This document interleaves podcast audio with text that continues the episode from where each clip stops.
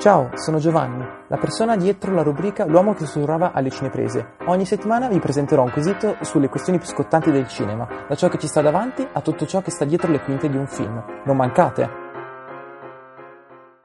Ciao a tutti e benvenuti in questo nuovo episodio di L'uomo che sussurrava alle cineprese. Oggi, tredici settembre, voglio fare una riflessione con voi, diciamo, per quanto riguarda i film ad alto budget. Ora, devo dire la verità che mi sono messo anche un po' nelle grane da solo, nel senso che voglio essere onesto con voi. Nel senso, vi svelo un piccolo retroscena, io gli episodi non li giro tutti la settimana in cui escono, tendenzialmente prendo, mi prendo un giorno in cui registro vari, vari podcast e vado a coprire varie settimane, e devo dire che mi sono messo un po' nelle grane da solo perché oggi so, che sto registrando, che è l'otto settembre, quindi in realtà è anche abbastanza vicino alla data di pubblicazione di questo podcast, ho registrato anche il podcast per il ventisette di settembre, data in cui dovrebbe uscire tecnicamente No Time to Die di Cary Fukunaga, in cui ho già più o meno discusso quello di cui voglio parlarvi oggi in questo podcast, però diciamo che mi prendo questo momento per ampliare il discorso con voi. Ovviamente sto parlando, e l'avrete anche capito dal titolo, di come Hollywood pian pianino si stia avvicinando sempre di più al cinema d'autore. Mi spiego meglio. Ho notato, in, seguendo più che altro notizie del mondo del cinema eccetera, che eh, le grandi major, ma un po' chiunque, da Paramount, Universal, fino a, come in questo caso, Disney, stanno cercando di variare un po' la loro proposta di blockbuster. Eh, infatti, oramai diciamo che mh, si è arrivati in un periodo in cui tutti i film ad alto budget sono un po' tutti uguali. Eh, a me viene in mente l'esempio più lampante sono i film della Marvel, che hanno più o meno tutti lo stesso stile, cioè sono film d'azione su, con una vena molto comica, diciamo, sono delle commedie action. Poi mh, ogni film cerca di interpretarla a suo modo, Ant-Man ad esempio è un po' più sul buddy movie, Guardiani della Galassia ha introdotto un po' questo stile dell'inserire musica anni ottanta, questi riferimenti alla cultura pop, poi ripreso anche da Thor Ragnarok, mentre invece i film degli Avengers ad esempio hanno un tono un po' più epico, però diciamo che sono tutti alla fine delle commedie d'azione. Ecco, ho notato invece come in quest'ultimo periodo si stia, stia iniziando a nascere un nuovo trend, ossia del cinema ad alto budget d'autore, nel senso che eh, un po' grazie anche a Netflix e ad Amazon, che permettono a tutti di vedere film anche che magari vengono candidati all'Oscar eccetera, in maniera così semplice, perché prima io ricordo che se volevi andarti a vedere i film degli Oscar dovevi praticamente barricarti in un cinema nel periodo di febbraio più o meno e ti guardavi tutti i film che stavano in sala per una settimana circa, quindi era molto difficile recuperarsi tutti i film, eh, anche più d'autore e così. Mentre adesso è molto più semplice, cioè a me viene in mente proprio quest'anno, visto che comunque Sound of Metal era di Amazon, molti film che vengono candidati sono di Netflix, Nomadland che ha vinto è stato messo immediatamente su Disney plus, quindi oramai è veramente semplicissimo recuperarsi questi film d'autore. E ehm, il pubblico si sta sempre più affezionando a questo stile di cinema qui. Gli Oscar sono sempre più seguiti, o meglio, la cerimonia in sé non la segue più nessuno, però i film che vengono candidati sì, se ne parla molto spesso, cioè Nomadland è un film di cui ne ho sentito tanto, tanto parlare, anche da persone che non sono così grandi appassionate di, di cinema. E secondo me le major se ne stanno accorgendo di questo, infatti stanno piazzando registi un po' più autoriali, stanno dando la loro giusta libertà anche a film un po' più ad alto budget, ad esempio appunto Eternals. Ora, il film non è ancora uscito, quindi non posso sapere eh, quant- quale sarà la qualità di questo film, infatti il film, se non sbaglio, uscirà a novembre. Però ehm, già dai trailer si può capire che è proprio un film di Chloe Zhao, perché oltre vabbè, a questa cosa generata un mezzo meme del fatto che tutte le riprese sono durante la Golden Hour, ma anche il fatto che si usi tante ambientazioni naturali, si c'è poco uso di C G I, quella poca C G I che c'è è molto credibile, queste tematiche più legate al senso della vita, alla natura, al tempo, eccetera, sono tutte tematiche già usate da Chloe Zhao nei suoi film, e quindi devo dire che è molto interessante questo approccio che sta avendo Marvel, ma Eternals non è l'unico caso, appunto come vi ho già citato prima, anche No Time to Die sembra un film che oltre a prendere un regista dalla televisione, che secondo me è un'idea super avanti, nel senso che il futuro è quello, cioè che i grandi registi verranno tutti da, dalla televisione, anche No Time to Die sembra proprio un film alla Cary Fukunaga, più a livello estetico che a livello narrativo, eh, però eh, lo stile è assolutamente il suo, ma non sono gli unici due questi esempi qua, appunto mi viene in mente, sempre rimanendo nell'ambito Marvel, comunque eh, Sam Raimi, grandissimo regista, uno dei miei registi preferiti, autore della trilogia de- della casa, in originale Evil Dead, e della prima trilogia di Spider-Man, quelle dei primi anni duemila con Tobey Maguire, e non solo, eh, ritorna a dirigere un film di Doctor Strange, quindi anche lì sarà interessante vedere come un regista così autoriale, con uno stile così unico come Raimi, si possa inserire in una continuity come quella del Marvel Universe, ma anche la riconferma di Taika Waititi per il nuovo Thor. Io, se devo essere sincero, a me Thor Ragnarok non è piaciuto per niente, cioè non mi è proprio piaciuto, però comunque è indubbio il fatto che oramai Taika Waititi sia diventato un autore, visto che comunque Jojo Rabbit è un film, un buon film, secondo me, non un capolavoro come molti le cantano, ma secondo me è un buon film, scritto bene, diretto bene, anche recitato molto bene, che ha ricevuto i suoi premi, lui ha vinto un Oscar alla sceneggiatura, e quindi secondo me è stata un'idea intelligentissima quella di Marvel di riconfermare Waititi per il prossimo Thor, ma anche il ritorno di James Gunn per Guardiani della Galassia, quello, anche lui secondo me è oramai...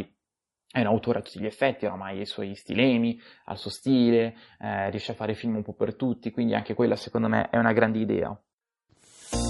Sogno. Cos'è un sogno? Il desiderio di una vita?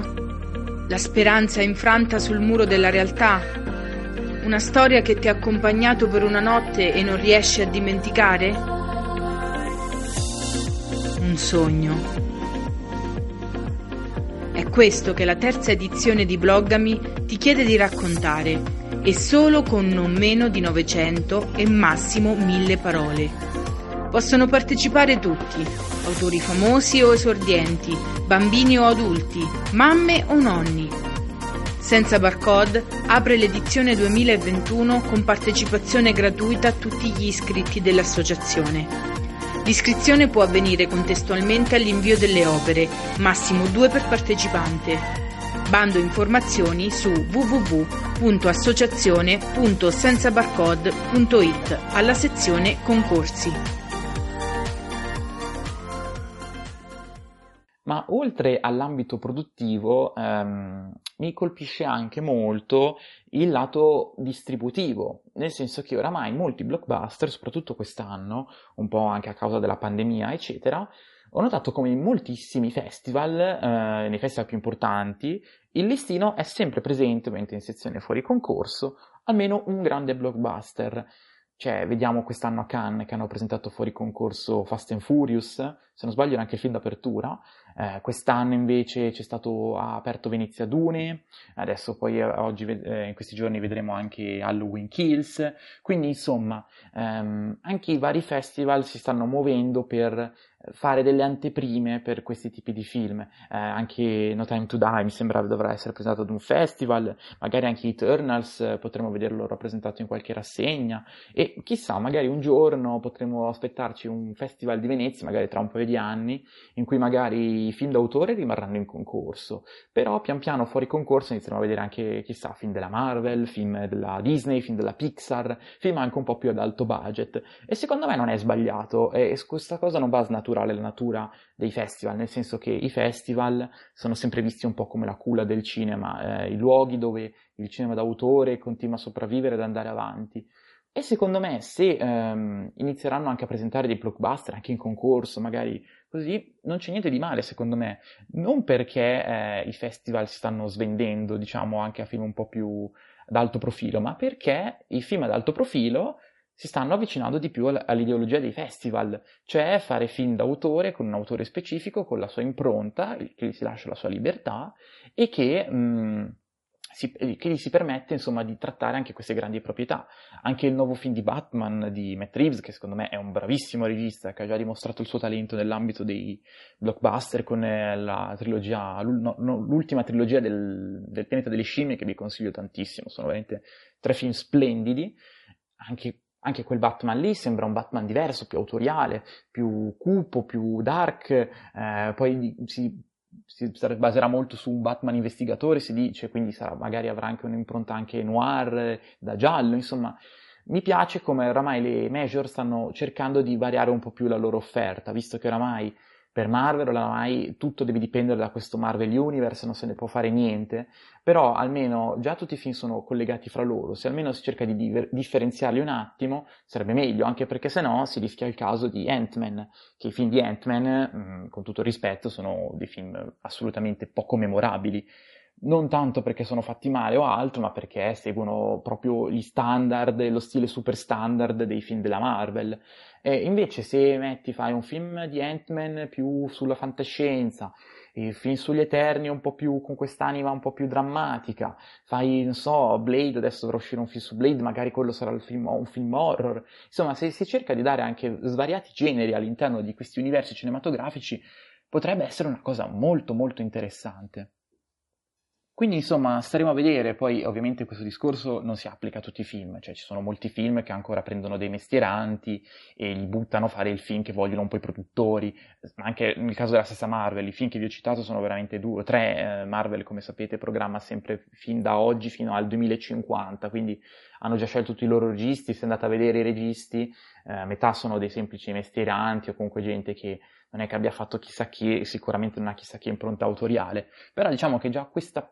idea che si vede in Eternals, ma anche in uh, No Time to Die, anche nel nuovo film di Batman, secondo me potrebbe essere un filone che da qui a, mettiamo anche a cinque anni, potrebbe diventare un po' la prassi, e io sarei più che contento, devo dire la verità, sarei più contento perché assisteremo a più cinema di qualità, gli autori avrebbero più spazio, e soprattutto assisteremo a dei blockbuster fatti bene, che non sono fatti tutti con lo stampino stile fabbrica, ma che ogni film ha una sua anima e abbia un qualcosa da raccontare, anche con grandi proprietà intellettuali.